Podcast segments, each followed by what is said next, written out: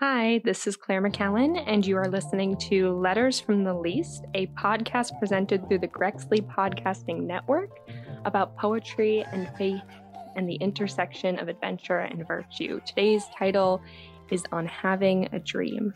Love your dreams, work hard, stay focused. A lot can change in a year, I know this, but even if it doesn't, don't let that break you down. Your goals and your dreams is where the magic's found. Failure's something that we all must accept, cause the only thing worse than death is regret. You dig? So, I want to start by introducing myself a little bit, let you, the listener, know about me. Uh, my name is Claire McCallan. I am 26 years old, and I just moved here to Boston.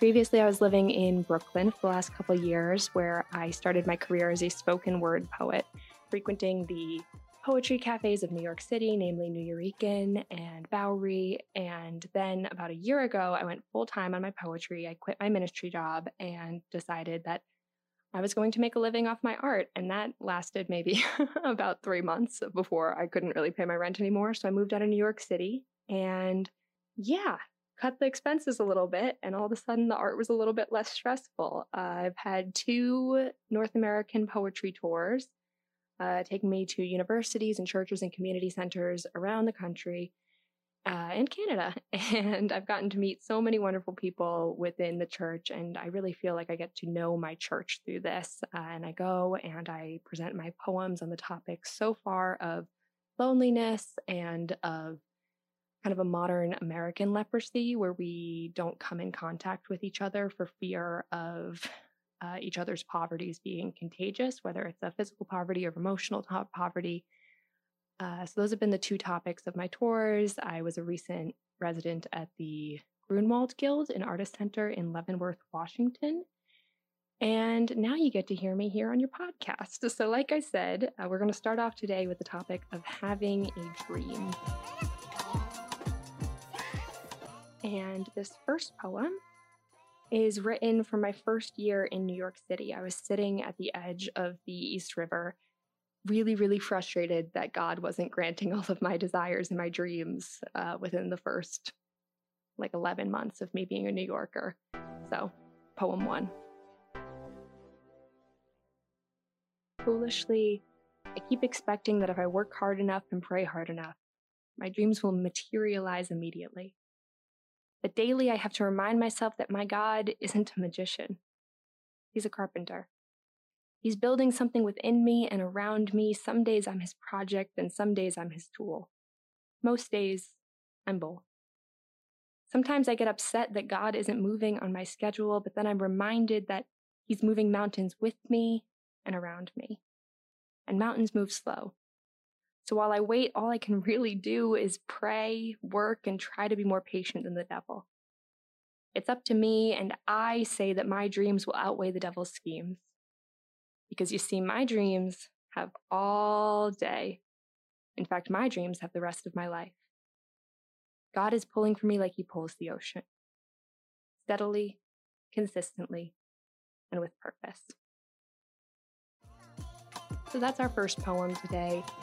I'm sure whoever you are listening to this, you can relate to this uh, within your own life wanting immediate results, whatever you're doing. If you're pursuing an art form, a career, a fitness goal, a relationship, it never comes as fast as we want. And I have this favorite part of Shauna Niequist's book, Cold Tangerines, where she talks about the big moment and how we all anticipate this big moment because we've seen it in the movies, whether it's winning the big game or the crazy proposal, all of these these things that we anticipate like life's going to change in one big moment. That's not really what it is. It's lots of little moments of hard choices, the right choices and hard work building towards these greater goals and we lose sight of it. We're up too close. We can't see the bigger picture.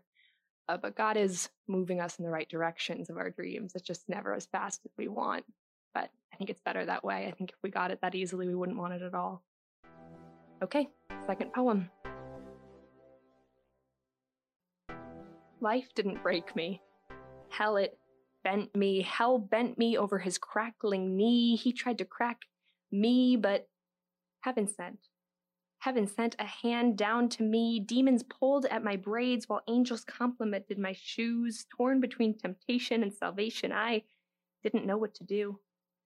So I high fived the high on as Beelzebub resigned to saying his own name in the mirror three times, because heaven had me too busy putting his names in these rhymes. I am no longer hell bent. I am the receiver of whom heaven has sent. I am with I am. We are with heaven sent. Yeah, uh, I wrote that one actually at the beginning of COVID. I was just really having a hard time with some spiritual warfare. Uh, for me, the devil always attacks me through self doubt and anxiety. It's just, it's so clearly him. I think a lot of times we have these emotional and mental battles that we don't recognize as being, you know, a little two sided. There's also a spiritual aspect to it. And for me, writing this poem was a form of catharsis as I had to say the devil's name out loud and say who it was who was torturing me with this self doubt and these senses of uncertainty. Uh, so a lot of times I find myself writing about the devil a little bit more than I would like, but it does help me to say his name and say his name out loud in the light around people who I love and trust because he just shrivels and shrinks and, you know, vanishes into a puff of smoke when you say his name in the light. Can't handle that. So writing that poem and saying it out loud helps me remember that and helps me kind of banish him right out of my life by bringing him into the light. This third poem was written on a bus leaving New Jersey between a couple of my shows. And it kind of goes back to what we were talking about a minute ago about you're always waiting for these big moment and you think it's all going to happen to you as if you were on American Idol that one day you're just going to wake up and it's going to be the best day of your life and all your dreams are going to come true. Uh, when in reality, what happens is you work hard and you fail and you fail and you fail, all the while getting better and getting closer to those successes. Uh, and you work and you fail and you work and you fail, and every once in a while there's a small success, and all the while you're moving closer to the top of that mountain you wanted. But it's not a not a hot air balloon ride to the top of the mountain. It's a long, laborious project. Uh, and it's not always what you think it'll be when you get to the top of that mountain. So that is what this third poem is about. And it has been my greatest shock that the realization of my dreams has been no shock at all. A more logical person might have seen this coming. They might have guessed that after a lifetime of singing, and if our God is with us, then who can stand against us? Well, they might have guessed that sooner or later I'd learn to believe it.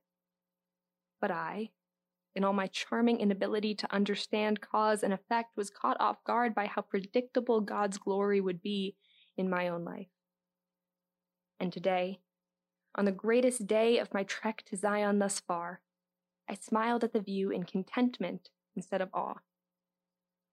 I've been dreaming about the day I'd summit this ridge for years, coloring my fantasies with leftover bits of dyed wax from more experienced climbers' portraits of what a day atop the mountaintop looks like. And with their Crayola clues, I formed a plan. I wouldn't have my breath taken away like everyone else did. No, I would offer my breath as sacrifice with intention before the mountain could even ask. I would offer her all the wind inside of me. With this in mind, I started pocketing spare gasps and giggles the moment I heard I'd been chosen for the journey. But today, sitting atop a pile of rocks and kept promises, my breath stayed quietly tucked in my lungs. Because despite its wild beauty, I wasn't surprised by the view at all. Looking over the rivers and valleys that had been crossed, I pressed a hand against the fullness pushing at my seams. Shamelessly, I let my belt and grin out a few notches each. My epiphanies usually come in giggles or tears, but this one came as a gloriously unladylike burp. I had always imagined that I'd celebrate this view with a gasp of awe, not an exclamation of digestion, but apparently somewhere along the journey, my sense of wonder had swallowed itself whole and belched out a belly's worth of trust. I wasn't shocked by the view. I was convicted by the view. God was doing just what he said he'd do. What's more natural or obvious than his commitment to his committed? The view is exactly what he said it would be. He is exactly who he said he would be. So, yeah, I end scene. I wrote that poem when I kind of realized that all of these harebrained schemes and dreams, and at that point, a couple of years of work were really, it was working, and that God was granting these goals and dreams and his promises that he had given. Uh, but I think, like so many people, I had expected it to be this American Idol moment where I was going to be surprised when it all came true. But how could I be surprised when it had always been what he had promised. So while it wasn't what I thought it was going to be, it was actually so much better. And then our fourth poem on having a dream is a little bit of advice from me to you, uh, especially if you are a writer, an aspiring writer, a poet, uh, someone who likes to write in their journal and secretly knows that they're pretty good but hasn't shared it with anyone yet, I would encourage you to share it. And I would also encourage you with this bit of advice. My fourth poem. People often ask me how to become a poet, and the best advice I can offer is this don't kill bugs when you feel something creepy, crawly, creepy crawling up your overalls, open its slimy little pinchers just to pinch you right in the wherewithal, ignore it, or help the little guy back onto the ground where he belongs. As you place him on a leaf or a petal, laugh about how lost you both are and admit envy at how easily he can be placed back in his garden. And then admit how easily you could be placed back in your garden too. Don't kill bugs. Become comfortable with the uncomfortable.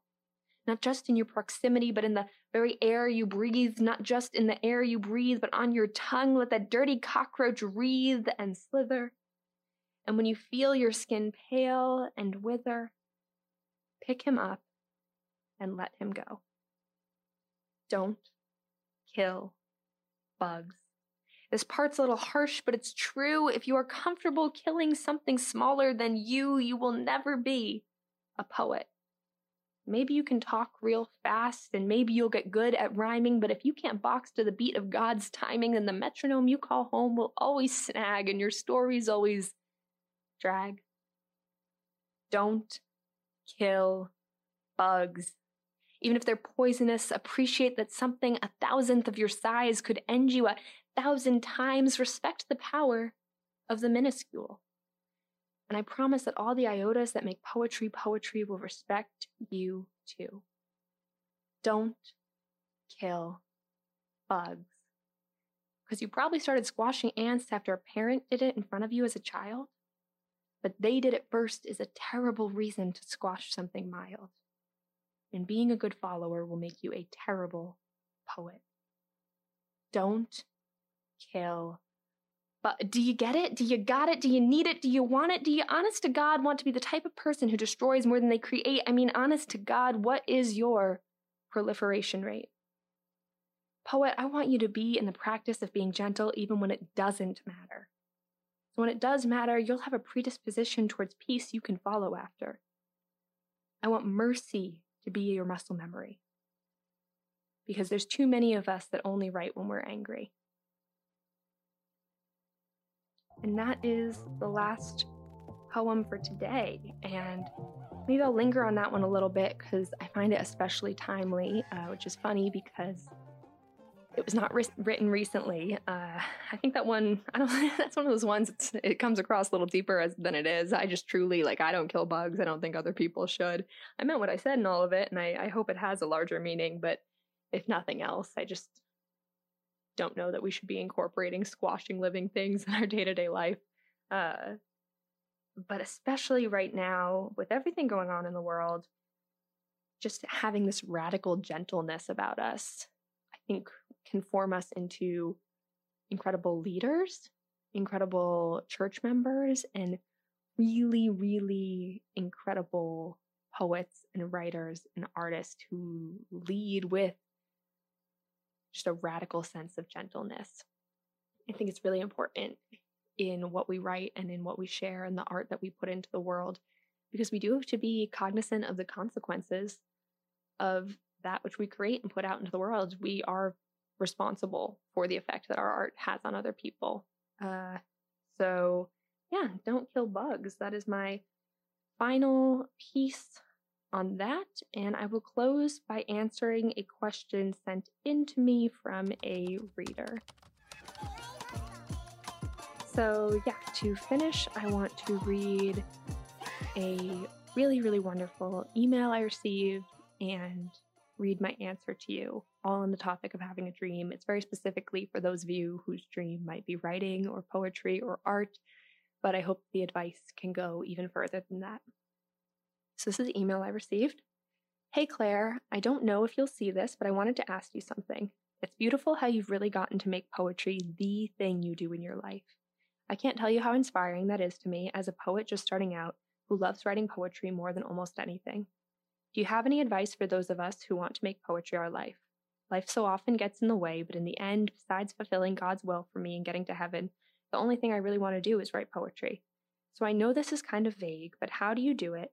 And how should those of us who want to make it a central focus of our lives go about it? Thanks and God bless.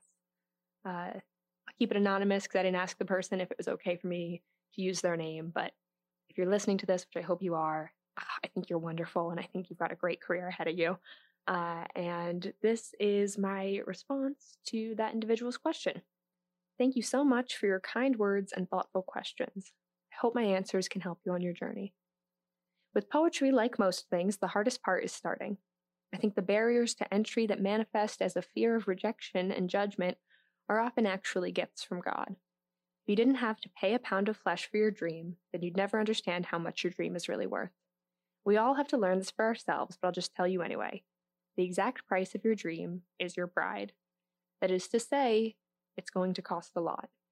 That is to say, it's going to be completely worth it. And of course, there will be smaller but similarly painful tolls you'll have to pay along the way. If you want to become a poet, the first thing to go will be your wallet. You can expect to have to make excuses as to why you can't join your friends for drinks or dinners. Don't worry, though, it'll just give you more time to write. Another unfortunate consequence of pursuing your vocation is spiritual warfare. Don't be surprised when anxiety and self doubt knock on your door. The devil will be playing every mind game in his book to undermine your courage and conviction. He does this because he knows how devastating your success will be to his plans. So try to see his foils as encouragement. When it's particularly bad, call someone who you trust and deconstruct the devil out loud. Truth is your sunbeam, and reason is your magnifying glass. Put him underneath it, and he'll burn and shrivel like the bug he is. The hardest bit of advice I have to give you is to expect rejection. Stacks of rejection, piles of rejection, mountains of rejection. The good news is you'll be rejected so many times that you'll lose count. Failure will lose its sting. You'll see a lot of people who are less talented or less hardworking than you get the opportunities that you would have killed for, and you'll be tempted to become bitter. But like I said earlier, if you have to kill something, kill your pride. Trust that God gave the opportunity to the person who it belonged to and that it simply wasn't you this time. What's meant for you will not pass you by, my friend. If you want to be excellent in your literary life, be excellent in all other odd bits and bobs of your life too. You're not going to exhibit heroic discipline in your writing if you're not exhibiting it in your habits towards your health, social life, and spiritual life too. Finally, I'll say this. You can be the best writer in the world, but if you have nothing to write about, then you'll just have nothing to write about. Live a life that makes you laugh and cry and gasp out loud daily ask the girl out. Don't bring an umbrella. Hang out with the nice kids, not the cool kids. Do it all now while the stakes are low and the table's hot. The older you get, the more easily you bruise. So make the mistakes early. As I read through this letter from my inevitable mistakes, another rejection email landed in my inbox. So thank you, friend, for reminding me of my values right when I needed them the most. I wonder which of us I was writing this advice for in the first place. You're going to do so well. Claire. P.S. Forgive the people who mock or discourage you. They have forgotten what it is to be young and in love with possibility. So that was the letter I received and the response that I had the opportunity to write. That was just one of the most enjoyable writing assignments I've had in a while uh, because I sent out so many of those emails like that reader did asking someone, What's your advice? What's your advice? And the really tough thing, especially with something as niche as poetry, is like the only advice is go dive right into the pool head first. You might hit concrete. You definitely will hit concrete. There's going to be the failures and the embarrassments. If you want to do spoken word poetry, just accept the fact that, like, when you get up there, somewhere within your first three months, like, you will forget all the words. You will mess up in front of everyone. You're going to be so much better for it because you're going to learn to laugh at yourself.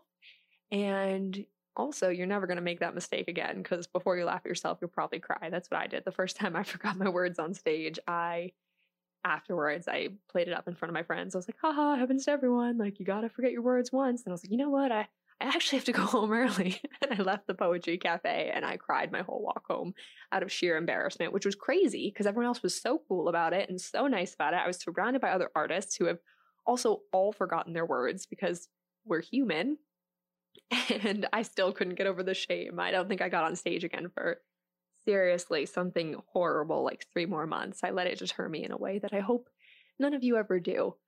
Uh, but it's it's rough and tumble putting yourself out there, putting your art out there, saying out loud to your friends and God forbid your parents, like, "Hey, I want to be a poet when I grow up." Uh, sounds insane because it's not really something our culture values. It's not something that, quite frankly, even our church values enough. Uh, we forget that beauty is the door that needs to be opened in order for people to come to goodness and then truth. Uh, but I think we're at the beginning of a new renaissance, and I would like to see poets leading the charge. I always say that I hope that in 10 years I'm out of a job because there's so many amazing, new, younger, smarter poets that I can't even get any more gigs. They've taken over my spot. I hope it happens. Uh, but I would encourage you to chase this dream and chase it knowing how badly it is going to scrape you up. Uh, when I first moved to New York, I had no money. I was working at a at a thrift store uh, right next to Times Square, and when they would have me clean the floors, I would pocket any of the loose change I found on the floor so that I could go to the dollar pizza store at the end of my shift and be able to afford dinner because I couldn't. Uh, otherwise, I mean, I wasn't. This is bad. This is a sin. It's been been confessed. Don't worry, penance has been paid. But I didn't have the money to pay for my public transportation, so I was always hopping my turnstiles. Got caught for that. Had to go see a judge in a little office and pay my big fine. Which again, I didn't have the money, so my fine just kept getting bigger and bigger. Like the road to your dreams is it's not going to look like the road to your dreams most days. Most days you're going to be like, why am I 10 cents short for pizza and skipping a turnstile and getting caught by an undercover cop? Why am I forgetting the words on stage? Uh, let's see, other low moments. One time I had a show in Texas and I sat down for dramatic effect halfway through a piece. And when I sat down and my backside came in contact with the chair, I was like, man, this chair's cold. And I realized that my pants had split open in the middle of my show on stage and i only knew because it was a metal chair and i was like why am i so cold? And you know you have these series of moments where you're like what am i pursuing? What is the point of this? I don't know if god wants this for me. He seems to be trying to put me off. Uh, keep a sense of humor about it and know